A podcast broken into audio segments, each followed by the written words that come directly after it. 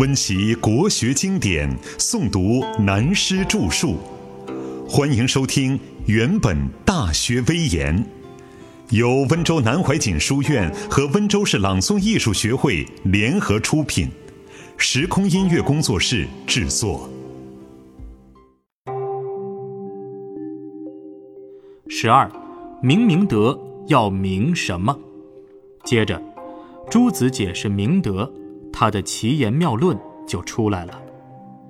在这里，我们先要了解，从朱子的老师二程夫子，被后世所称为理学家的理学，是宋代中期以后突然崛起的学术思想，在中国的哲学思想史上，形成为宋儒学术的大系。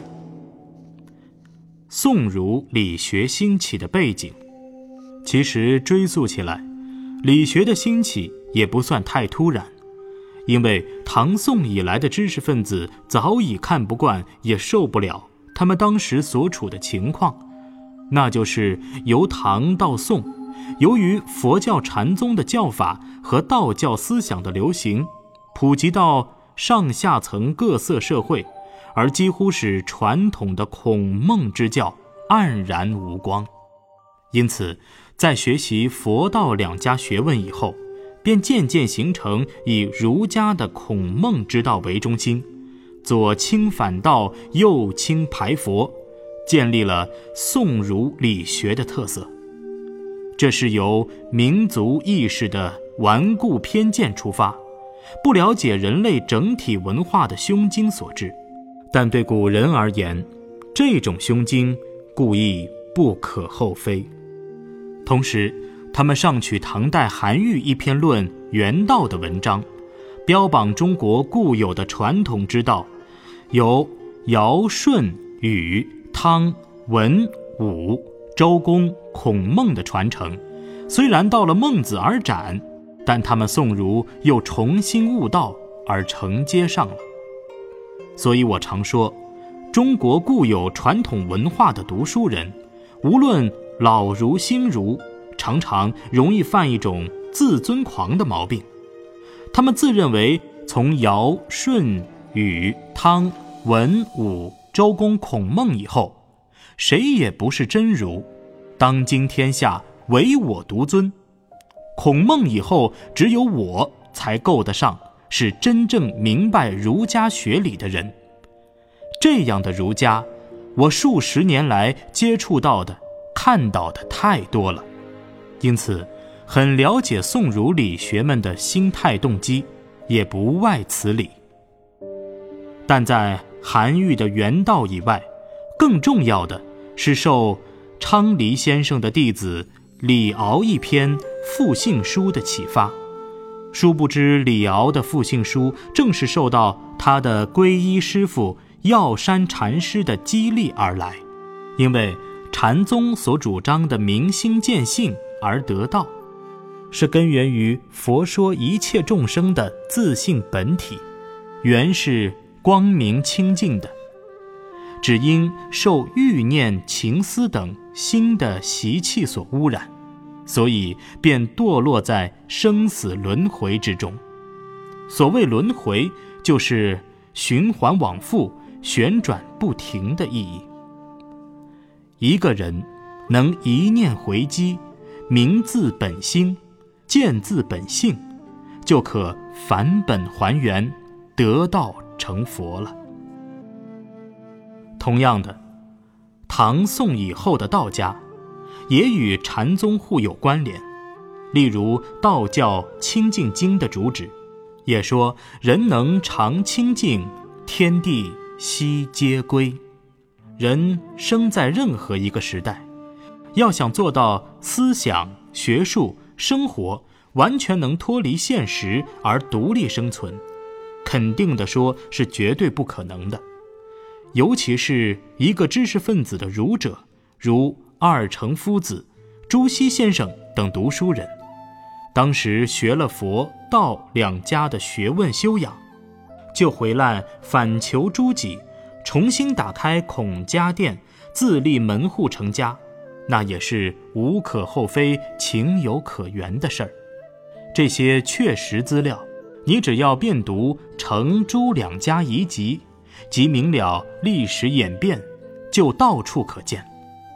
但最不能使人赞同的，明明是借了别家的资本，或是偷用了别人的本钱，却又指着别人的大门大骂异端，实在是令人齿冷，令人反而觉得假道学倒不及真小人了。诸子虚灵不昧说的探究。现在，我们且看诸子怎样注解明明德和清明的含义。这段注解在前一章已经引述出来，现在我们为了讲解方便，也为了加深印象，再次引述他的注解如下：他说：“明，明之也。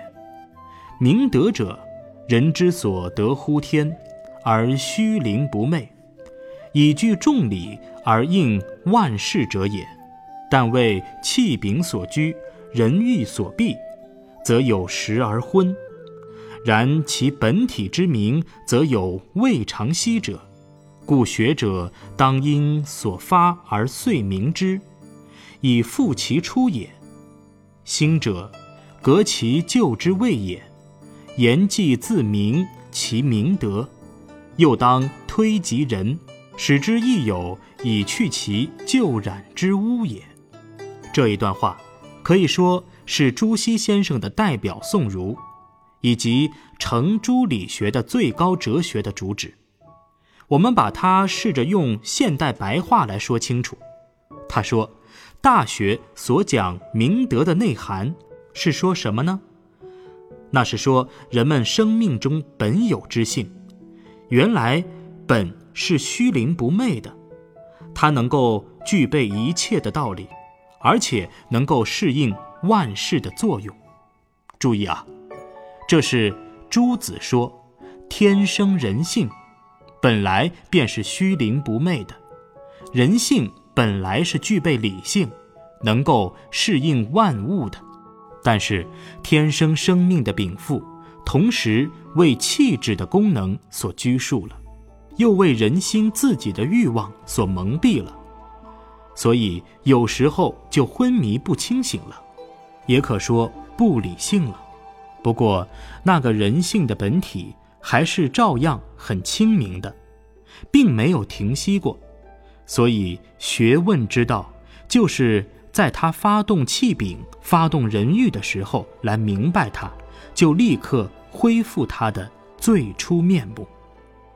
注意啊，孟子认为人性本善，朱子当然知道，但他不用性善论做定位，却用虚灵不昧四个字来说明人的本性，这就不知所云了。等于和尚不信佛经佛说，专门学那些五花八门的特异功能之说来当佛学。虚灵不昧，是心理上的一种境界，也可以说是意识形成的知觉或者感觉的心态。这是由父母所生以后的后天现象作用。说它是后天的个性，还马马虎虎。如果说是父母未生以前的先天之性，就大有问题了。况且虚灵不昧，是他从佛家的禅宗和道家讲究心地做功夫的术语因袭而来的。庄子的虚室生白、吉祥、直、止，百丈禅师所讲的灵光毒药，甚至禅师们惯用的一念灵明。这些都是做静定修养功夫中心理上所呈现的境界状态，怎么就硬塞进去，指定这就是曾子所做大学明德的内意呢？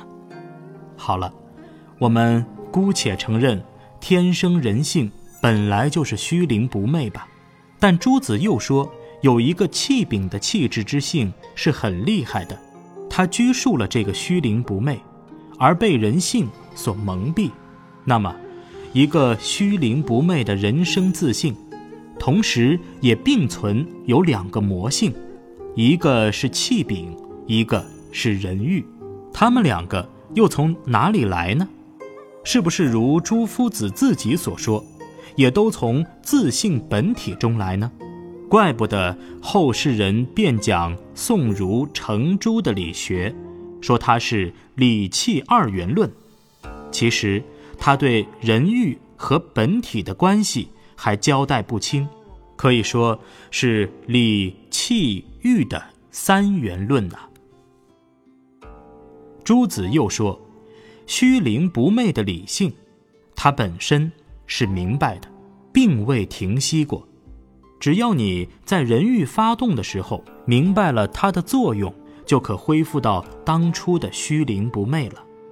这也就是理学家所说的“人欲静静，天理流行”的大机大用了。朱子这个“复其初也”一句，便是从李敖的复性书而来的。如果有人要问，既然复其出了，是不是永远会在虚灵不昧之中呢？问题来了：一，那个气柄之性增强力量，比你虚灵不昧还大，是不是又被他所拘，虚灵不昧又被他拖垮呢？二，如果人欲投靠了气柄之性，气质帮忙人欲。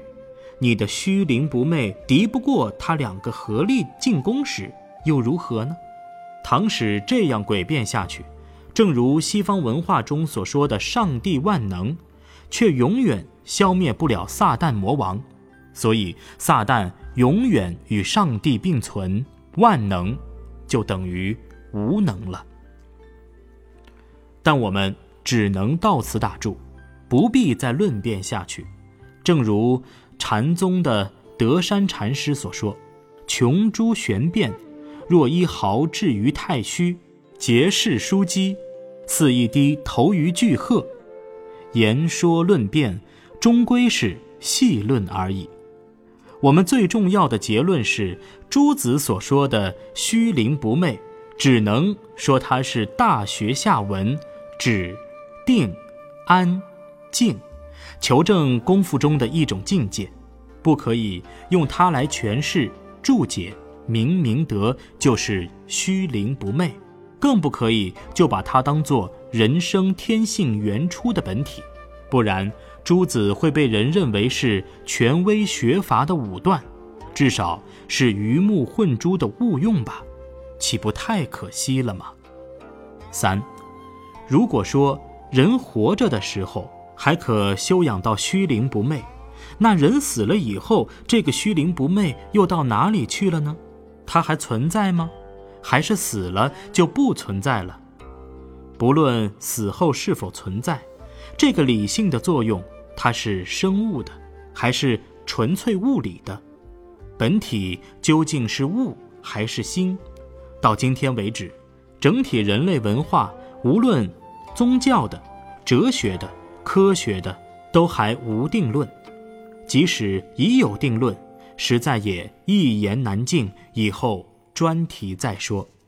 至于朱子强改《大学》清明的“清”字做“新”字，虽然也言之成理，煞有介事，但毕竟是妄加涂改，未免牵强。前面已经说过，在这里就不必再提了。总之，我们反反复复、检点讨论了那么多，现在应该老老实实归到结论上来。明明德究竟是什么意思呢？答案是自明、内明学问的准则，为大学之道的纲要。至于怎样才能达到明明德的实际，那就在下文用指、定、静、律。等学问层次去正得了。如果说我们胸襟放大，不学宋儒那样，把儒家变成宗教式的排他性，则可借用他家的话做比类了解，就容易明白的多了。譬如老子所说：“知人者智，自知者明”，可以借来用作明明德的发挥。因为世上的人们几乎都苦于不自知。换言之，人都缺乏自知之明，等于禅师们所说，人人都不知自己的本来面目，因此自心不明自心而不能见道。又如早于孔子的管仲也说：“圣人未微，愚人未明。聪明当悟，生之德也。”都是相同的道理。所以学问之道，守在明明德。好了，《大学纲要》已经研究过了，现在再来开始探讨下文：知、止、定、静、安。律德的七正学问。